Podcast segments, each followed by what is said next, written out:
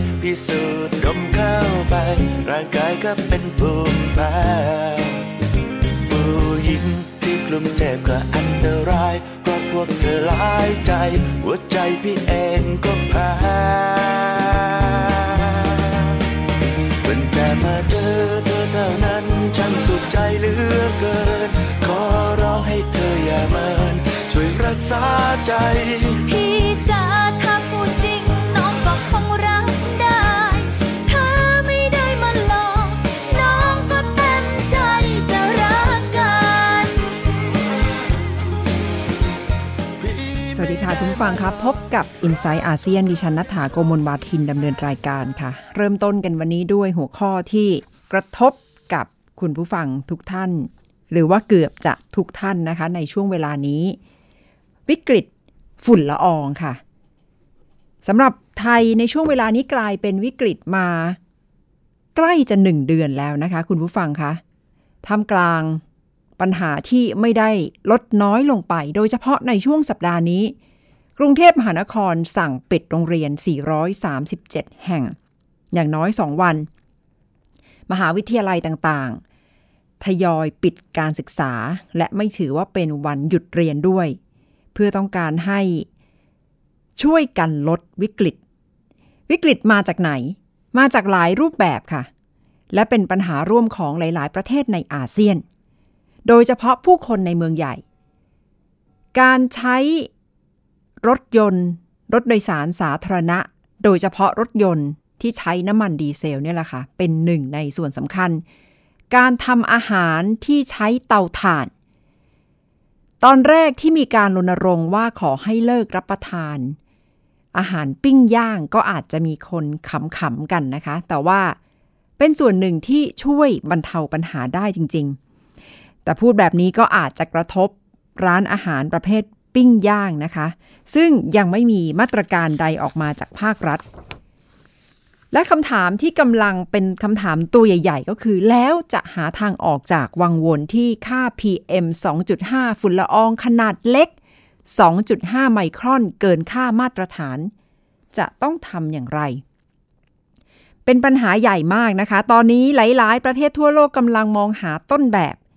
และก็คงไม่มีที่ไหนเกินประเทศจีนค่ะ ประเทศจีนประสบปัญหาถึงขั้นที่ว่ากรุงปักกิ่ง อยู่ในภาวะมืดมัว ฝุ่นควันปกคลุม ทัศนวิสัยไม่ชัดเจนมาหลายปีติดกัน วันที่ 4 มีนาคมปี 2014 นายกรัฐมนตรีหลีเค่อเฉียงแห่งประเทศจีน ประกาศกลางสภา ประชาชนแห่งประเทศจีน ว่าจีนทำสงครามกับมลภาวะทางอากาศ คล้ายๆกับประกาศทำสงครามกับภาวะยากจนค่ะกำลังจะครบ 5 ปีนะคะสำหรับมาตรการของจีน หลายๆ ประเทศนำไปวิเคราะห์ต่อว่าจีน ชนะสงครามในครั้งนี้ค่ะ เพราะว่ามีนโยบายที่ออกมาอย่างเอาจริงเอาจัง เพื่อ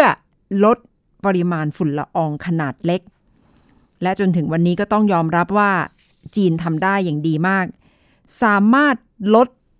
มลภาวะได้ถึง 32%ภายในเวลา 4 ปีเท่านั้น และถือว่าเป็นการทำได้อย่างรวดเร็วค่ะ แม้แต่นักวิเคราะห์เองซึ่งเป็นชาวอเมริกันยังบอกว่า จีนไปได้ไกลทำได้ดีกว่าสหรัฐอเมริกาอย่างมาก จีนทำอะไร ให้ความสำคัญกับทุกมณฑลในประเทศจีนนะคะว่าจะต้องเดินหน้าตามยุทธศาสตร์ของรัฐบาลกลาง ก็คือ การทำสงครามกับมลภาวะทางอากาศ ควบคุมคุณภาพทางอากาศอย่างใกล้ชิดโดยเฉพาะบริเวณพื้นที่เมือง และลดมลภาวะ ตั้งเป้าค่ะว่าจะต้องลดให้ได้อย่างน้อย 10%ในหลาย ๆ เมืองใหญ่ แต่กรุงปักกิ่งเป็นมาตรการเลยว่าจะต้องลดให้ได้ 25%ทั้งหมดนี้ ทางกรุงปักกิ่งใช้เงินไปไม่ต่ำกว่า 120,000 ล้านดอลลาร์สหรัฐค่ะ แล้วเขาทำอะไรกัน จีนประกาศสั่งห้ามการใช้เชื้อเพลิงถ่านหิน ในหลายๆ ภูมิภาคของประเทศนะคะ โดยเฉพาะกรุงปักกิ่งซึ่งเป็นเมืองหลวง ถึงแม้ว่าโรงงานอุตสาหกรรม หลายๆ แห่งจะใช้พลังงานถ่านหิน รัฐบาลประกาศห้ามเลยว่า ต้องหยุดใช้ และขอให้ใช้ก๊าซธรรมชาติแทนพลังงานถ่านหิน หลาย ๆ เมืองต้องเดินหน้าทำตามค่ะ เพราะว่าเป็นคำสั่งจากรัฐบาลไม่ว่าจะเป็นกรุงปักกิ่ง นครเซี่ยงไฮ้ กวางโจว ล้วนแล้วแต่ประกาศลดการเผาไหม้ของเครื่องยนต์นะคะ ลดจำนวนเครื่องลดจำนวนรถบนท้องถนน ลดการใช้ปริมาณถ่านหินค่ะ และปิดโรงงาน ปิดเมืองถ่านหิน ปรากฏว่าบางเมืองนี่ไปไกลกว่านั้นมากนะคะ เพราะว่าต้องการที่จะให้บรรลุเป้าประสงค์ บางแห่งบางเมืองใหญ่ ประกาศห้ามประชาชน ใช้เครื่องทำน้ำร้อนในช่วงกลางคืน เพราะว่า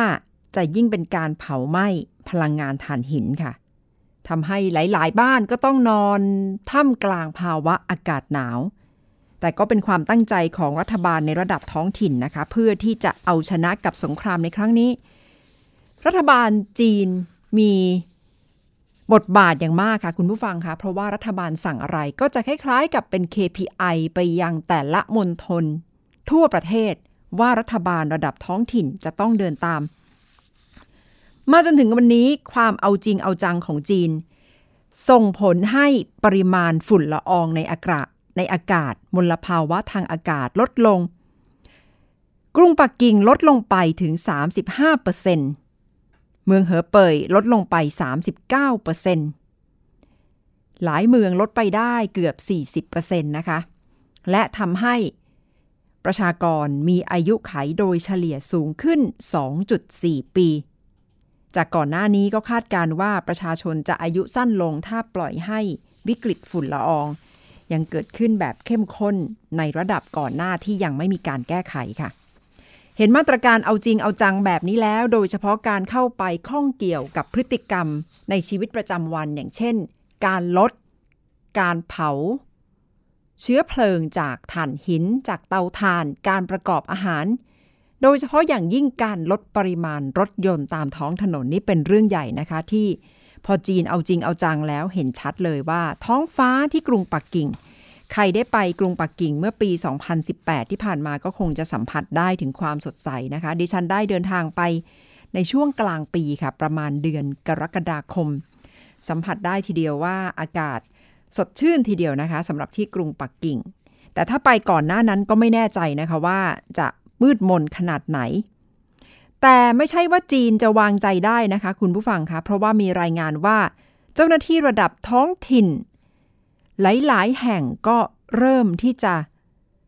ไม่ค่อยทำตามแล้ว เพราะรู้สึกว่านโยบายการต่อสู้กับมลภาวะกำลังส่งผลให้เศรษฐกิจระดับท้องถิ่นไม่เติบโตไม่เติบโตเท่าที่ควร เพราะว่าเมื่อต้องหันมาใช้พลังงานที่ดูแลสิ่งแวดล้อม หมายถึงต้นทุนที่จะต้องสูงขึ้น และหลาย ๆ เมืองก็เริ่มต่อต้านค่ะทำให้ยังเป็นภารกิจสำคัญของจีนนะคะ ว่าจะเดินหน้าอย่างไร แต่ถ้ารัฐบาลกลางยังคงนโยบายหลัก ก็แสดงว่ายังคุมได้ระดับหนึ่งนะคะสำหรับวิกฤตมลภาวะและฝุ่นละอองสำหรับไทยเองก็คงจะต้องยอมรับนะคะว่าถ้าไม่มีมาตรการแก้ปัญหาอย่างเป็นระบบ แต่ละปีก็คงจะต้องมานั่งคุยกันว่าจะแก้ไขวิกฤตฝุ่นละอองขนาดไหน แล้วก็คงจะต้องมานั่งปิดโรงเรียนกันทุกๆปีค่ะ ซึ่งเห็นได้ชัดว่าขณะนี้ส่งผลกระทบต่อเด็กนักเรียนกันแล้วค่ะ เอาละค่ะนั่นก็คือหนึ่งในสถานการณ์ที่เกิดขึ้น และเป็นปัญหาร่วมกันของหลายประเทศในอาเซียนนะคะ ไทย อินโดนีเซีย มาเลเซีย สิงคโปร์ขณะนี้เข้ามาอยู่ในกลุ่มที่เผชิญวิกฤตฝุ่นละอองกัน ทุกประเทศค่ะ อีกเรื่องหนึ่งค่ะคุณผู้ฟังคะที่เป็นวิกฤตขนาดใหญ่และส่งผลกระทบที่หลายๆ ประเทศทั่วโลกกำลังจับตามอง ก็คือวิกฤตเศรษฐกิจที่เวเนซุเอลา เมื่อประธานสภานิติบัญญัติแห่งชาติ นายฮวนกุยโด ได้ประกาศขึ้นเป็นประธานาธิบดีเฉพาะกิจสาบานตน บอกว่าขึ้นมาเป็นประธานาธิบดี เพื่อที่จะ แก้ไขปัญหาความยากจนปัญหาเงินเฟ้อซึ่งขณะนี้สูงถึง1ล้าน3แสนเปอร์เซ็นต์ที่เวเนซุเอลา ถ้าเป็นกิจการภายในของเวเนซุเอลาก็อาจจะไม่ทำให้ทั่วโลก หันไปมองมากขนาดนี้นะคะ เพราะว่าเวเนซุเอลาเผชิญปัญหาวิกฤตมา หลายเดือนติดต่อกัน แต่ที่สร้างความฮือฮาไม่น้อยก็คือเมื่อประธานาธิบดีโดนัลด์ทรัมป์ประกาศรับรอง ในฮวนเมื่อเขาขึ้นเป็นประธานาธิบดีเฉพาะกิจ และทำให้นิโคลัสมาดูโรประธานาธิบดีคนปัจจุบันที่มาจากการเลือกตั้งประกาศตัดสัมพันธ์ทางการทูตกับสหรัฐค่ะทำให้ขณะนี้สถานการณ์อิรุงตุงนางไม่น้อย ดิฉันไล่เรียง สถานการณ์ที่เกิดขึ้นในเวเนซุเอลาค่ะหลาย ๆ ท่านอาจจะสงสัยนะคะว่าเวเนซุเอลามาถึงจุดนี้ได้อย่างไรสำหรับประเทศที่เคยเป็นประเทศชั้นนำในละตินอเมริกา และมีรายได้ หลักๆเลยมาจากบ่อน้ำมันนะคะ ซึ่งถือว่าเป็นรายได้หลักของเวเนซุเอลา แต่ขณะนี้ได้เห็นผู้คนที่หลบหนีออกนอกประเทศ ขาดแคลนของใช้อาหารที่จำเป็นในชีวิตประจำวัน และกำลังเผชิญปัญหา อภิมหาเงินเฟ้อค่ะ เงินเฟ้อสูงถึง1ล้าน3แสนเปอร์เซ็นต์และมาดูนะคะว่าความตึงเครียดเกิดขึ้นจากสัปดาห์ที่แล้วค่ะ เมื่อ ทางฮวนกวยโดได้ขึ้นเวทีเพื่อที่จะสาบานตนบอกว่าทนต่อไปไม่ได้แล้ว เพราะฉะนั้นขอตั้งตัวเองขอประกาศกับประชาชนว่าขอขึ้นเป็นประธานาธิบดี เพื่อเข้ามาแก้ปัญหาข้าวยากหมากแพง แก้ปัญหาที่ประชาชนกำลังเดือดร้อน ตัวเขาเองนี่เป็นประธานสภานิติบัญญัติแห่งชาตินะคะ เพิ่งจะเข้ามารับตำแหน่งนี้เมื่อวันที่ 5 มกราคมที่ผ่านมานี่เอง ที่สำคัญเขาได้รับเสียงสนับสนุนจากประธานาธิบดีโดนัลด์ทรัมป์ผู้นำสหรัฐที่ออกมารับรองการประกาศตั้งตัวเองขึ้นเป็นประธานาธิบดีตรงนี้แหละค่ะกำลังเป็นจุดที่สร้างความตึงเครียดอย่างหนักในเวเนซุเอลาขณะที่นิโคลัสมาดูโรไม่ยอมนะคะ และนำไปสู่การ ชุมนุมการประท้วงของผู้คนที่ไม่พอใจ การออกมาสาบานตนรับตำแหน่งของฮวนกวยโดค่ะนำไปสู่การประทะกันมีคนเสียชีวิตไปแล้วไม่ต่ำกว่า 12 คนในประเทศเวเนซุเอลา นี่ยังไม่รวมถึงปัญหาที่เกิดขึ้นในชีวิตประจำวัน ที่ผู้คนต้องออกไปหาสินค้าเพื่อมารับประทาน และเข้าของเครื่องใช้พื้นฐานในชีวิตประจำวันกำลังขาดแคลนอย่างมากค่ะ มาดูการเปรียบเทียบตารางสินค้านะคะ ถ้าเปรียบเทียบให้คุณผู้ชมดูกันง่าย ๆ ภาพที่เกิดขึ้นวิกฤตเศรษฐกิจในเวเนซุเอลาขณะนี้มาดูกันว่ามีความหมายอย่างไร ราคาสินค้าพื้นฐาน ภาพที่บันทึกไว้นี้ตั้งแต่ปีที่แล้วนะคะ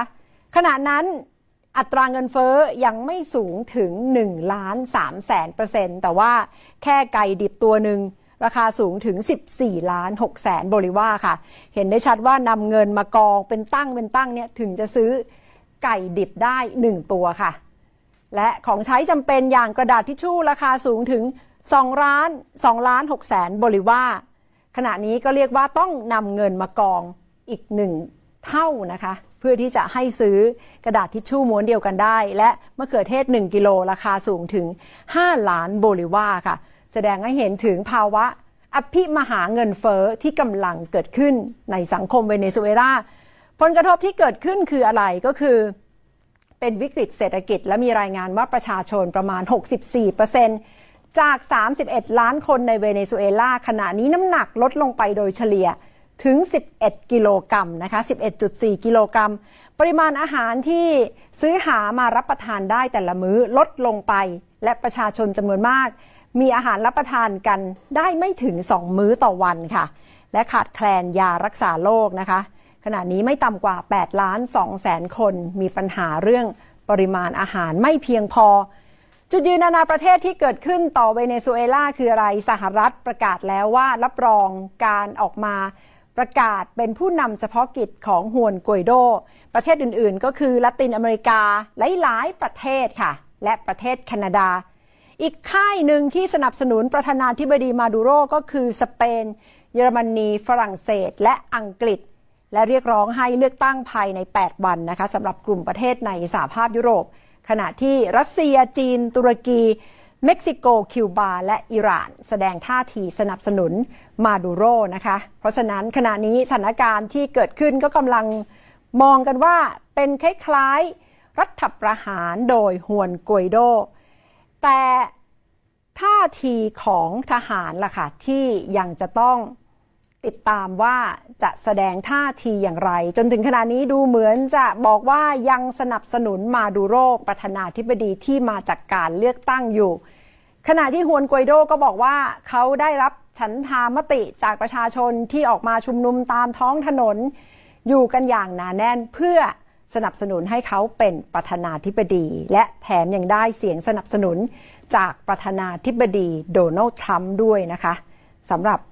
ผู้นำฝ่ายค้านวัย 36 ปีคนนี้ และดิฉันได้สอบถามจากดรสมชายพักขพาสวิวัฒน์ค่ะนักเศรษฐศาสตร์ นักวิชาการอิสระด้านเศรษฐศาสตร์และการเมือง ขอให้ระบุว่า ท่าทีของกองทัพส่งผลอย่างไรต่อ ทั้งฮวนกวยโด และนิโคลัสมาดูโลในช่วงเวลานี้ค่ะหนึ่งก็คือทหารจะเข้าข้างใครขณะนี้เรายังนะฮะที่เห็นได้ชัดในแง่ทางการเนี่ย ทหารในระดับสูงคือดูได้จากทางด้านของรัฐมนตรีกลาโหมเข้าข้างทางด้านมาดูโร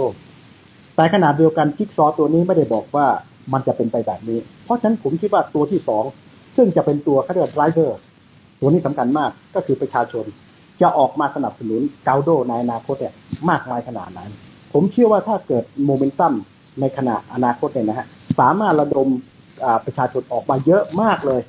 ในกรณีผมจะไม่แปลกใจเลยครับว่าโมเมนตัมจะทำให้ทหารซึ่งตอนแรกกลัวๆกล้าๆเนี่ยกล้าที่จะมีความรู้สึกว่าสถานการณ์เนี่ยมันเห็นชัดเลยครับว่า จะต้องมีการเปลี่ยนแปลงแน่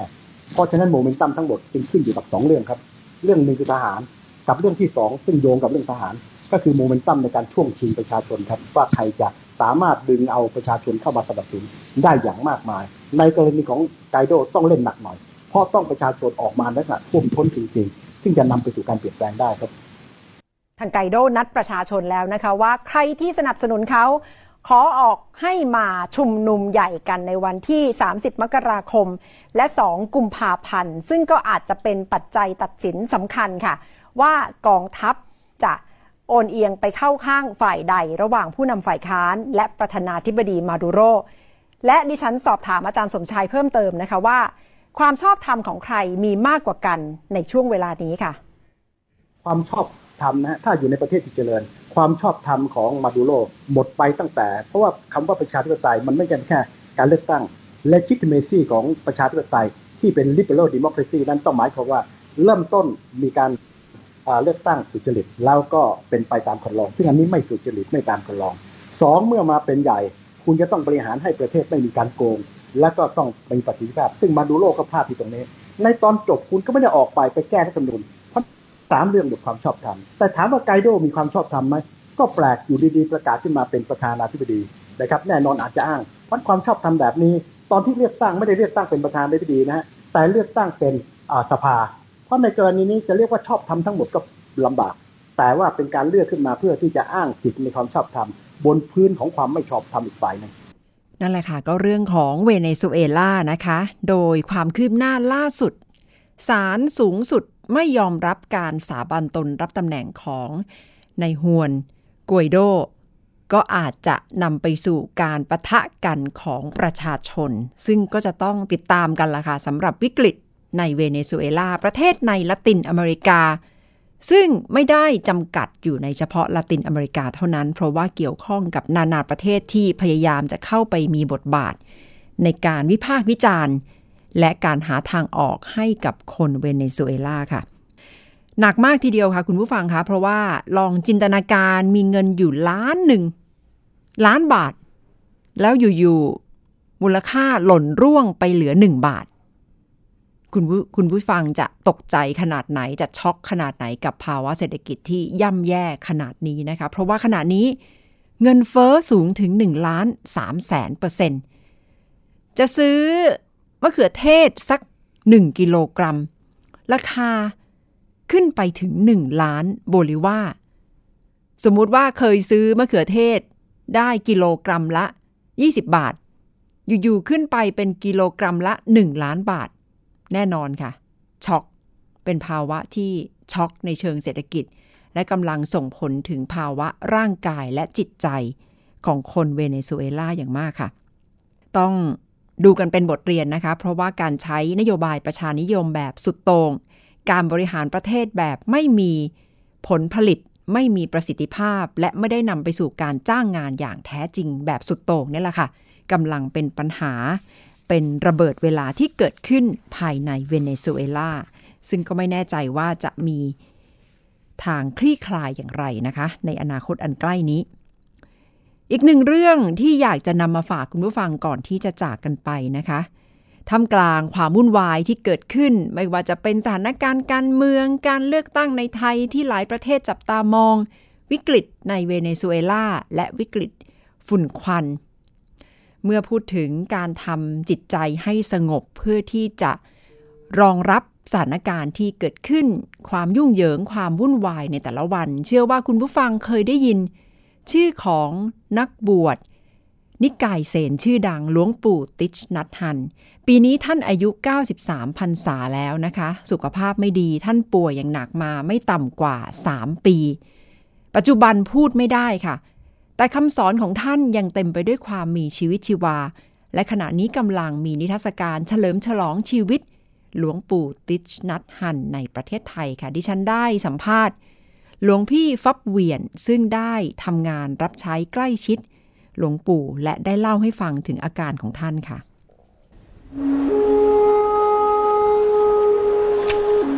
ฉันมาถึง ฉันมาถึงบ้านแล้ว I have arrived I am home ผลงานภาพลายผู้กันของพระภิกษุติชนัทฮัน เป็นเสมือนการต้อนรับผู้ไปเยือนก้าวเข้าสู่นิทรรศการ เฉลิมฉลองชีวิตติชนัทฮัน นอกจากความงดงามที่เรียบง่ายของภาพลายผู้กันแล้ว แต่ละประโยคแฝงความหมายอย่างลึกซึ้ง เป็นทั้งงานศิลปะคำสอน และเป็นเครื่องมือในการฝึกสติ Peace in oneself, peace in the world. There's no way to peace, peace is the way. หลวงพี่ฟับเวียนนำคณะสงฆ์แห่งหมู่บ้านพลัมอธิบายความหมายของแต่ละภาพ นิทรรศการนี้ถ่ายทอดงานศิลปะ งานเขียน บทกวี และเป็นการรวมผลงานที่ถ่ายทอดพลังทางจิตวิญญาณ และความเป็นพระภิกษุนิกายเซน ของหลวงปู่ติชนัทฮัน อย่างโดดเด่น Visitors to the exhibition celebrating life must be impressed and very deeply touched with his calligraphy, his writing, his poem. What's the core message of the exhibition that you like the audience or visitor to learn about Thai? Well, life is full of wonders. You know, according to the uh, Buddhist teaching, life is full of suffering. But the other side of life ดิฉันถามหลวงพี่ฟับเวียนค่ะว่าคนที่ไปชมความงามของนิทรรศการลายผู้กันศิลปะของหลวงปู่ติชนัทฮัน จะได้เรียนรู้อะไรจากงานศิลปะของท่าน หลวงพี่ฟับเวียนบอกว่า กุญแจหลักของคำสอนของหลวงปู่ติชนัทฮันก็คือชีวิตเต็มไปด้วยความมหัศจรรย์ ทุกลมหายใจเต็มไปด้วยความมหัศจรรย์ และชีวิตนี้ มีความสุขได้กับปัจจุบัน เบิกบานได้กับปัจจุบันนะคะ เป็นคำสอนหลักๆของ ลายผู้กันของหลวงปู่ติชนัทฮัน ศิลปะลายผู้กันนี้หมายถึงว่าเวลาที่จดลายผู้กัน ลงบนพื้นกระดาษ หลวงปู่ก็จะมีจิตสงบนิ่งอยู่ณขณะนั้น หลาย ๆ ครั้งหลวงปู่บอกว่าจะผสมชาที่ท่านดื่ม ลงไปในน้ำหมึก และนำมาวาดภาพ เพื่อที่จะสะท้อนว่าทุกอย่าง เป็นดั่งกันและกัน น้ำชา น้ำหมึก ลมหายใจ ฝีมือ น้ำหนัก ณ เวลานั้นในการวาดภาพหลายผู้กัน ล้วนแล้วแต่เป็นสิ่งเดียวกัน และเป็นหนึ่ง กับปัจจุบันขณะ หนังสือเล่มคลาสสิกของหลวงปู่ติชนัทันก็คือปาฏิหาริย์แห่งการตื่นอยู่เสมอ หลาย ๆ ท่านอาจจะได้อ่านนะคะ ได้สอนให้เห็นถึงความเรียบง่ายของชีวิต การระลึกรู้อยู่กับปัจจุบันขณะไม่ว่าจะเดินนอน นั่งยืน ล้างจานทำครัวทำอาหาร ขณะพูดคุยกับชุมชนสังฆะด้วยกัน หรือว่าพูดคุยกับใครก็ตาม ท่านสอนให้ระลึกรู้อยู่กับลมหายใจ เพื่อที่จะได้เบิกบานในทุกขณะ โดยเฉพาะคำว่า ฉันมาถึง ฉันมาถึงบ้านแล้ว บ้านที่ว่านี้ก็คือ ตัวของเรา ถ้าเราอยู่ที่บ้านเราก็จะรู้สึกอบอุ่นและปลอดภัยในทุกขณะค่ะคำสอนของหลวงปู่ติชนทันซึ่งได้ทำให้ผู้คนทั่วโลกติดตาม ไม่ใช่เฉพาะแต่พุทธศาสนิกชนนะคะผู้คนในโลกตะวันตก หันมาใส่ใจและเรียนรู้แนวทางปฏิบัติ แบบหมู่บ้านพลัมคำสอนตาม นิกายเซนของหลวงปู่กันอย่างมากค่ะ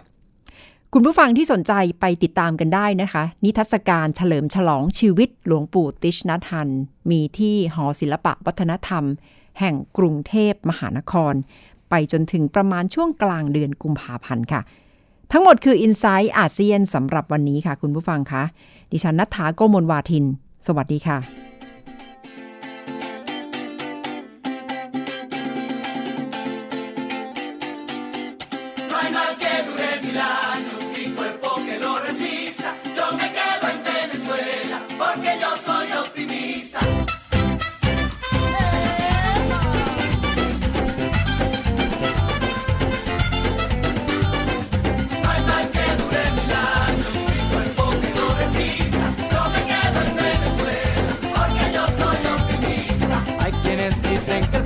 está cansado de esperar.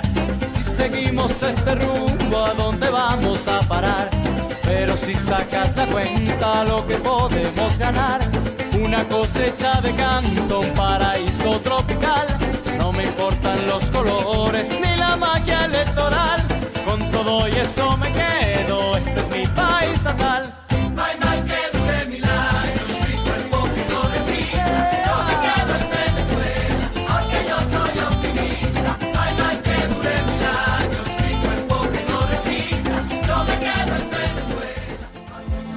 ามรับฟังรายการย้อนหลังได้ที่ เว็บไซต์และแอปพลิเคชันไทย PBS Radio ไทย PBS Radio วิทยุข่าวสารสาระ เพื่อสาธารณะและสังคม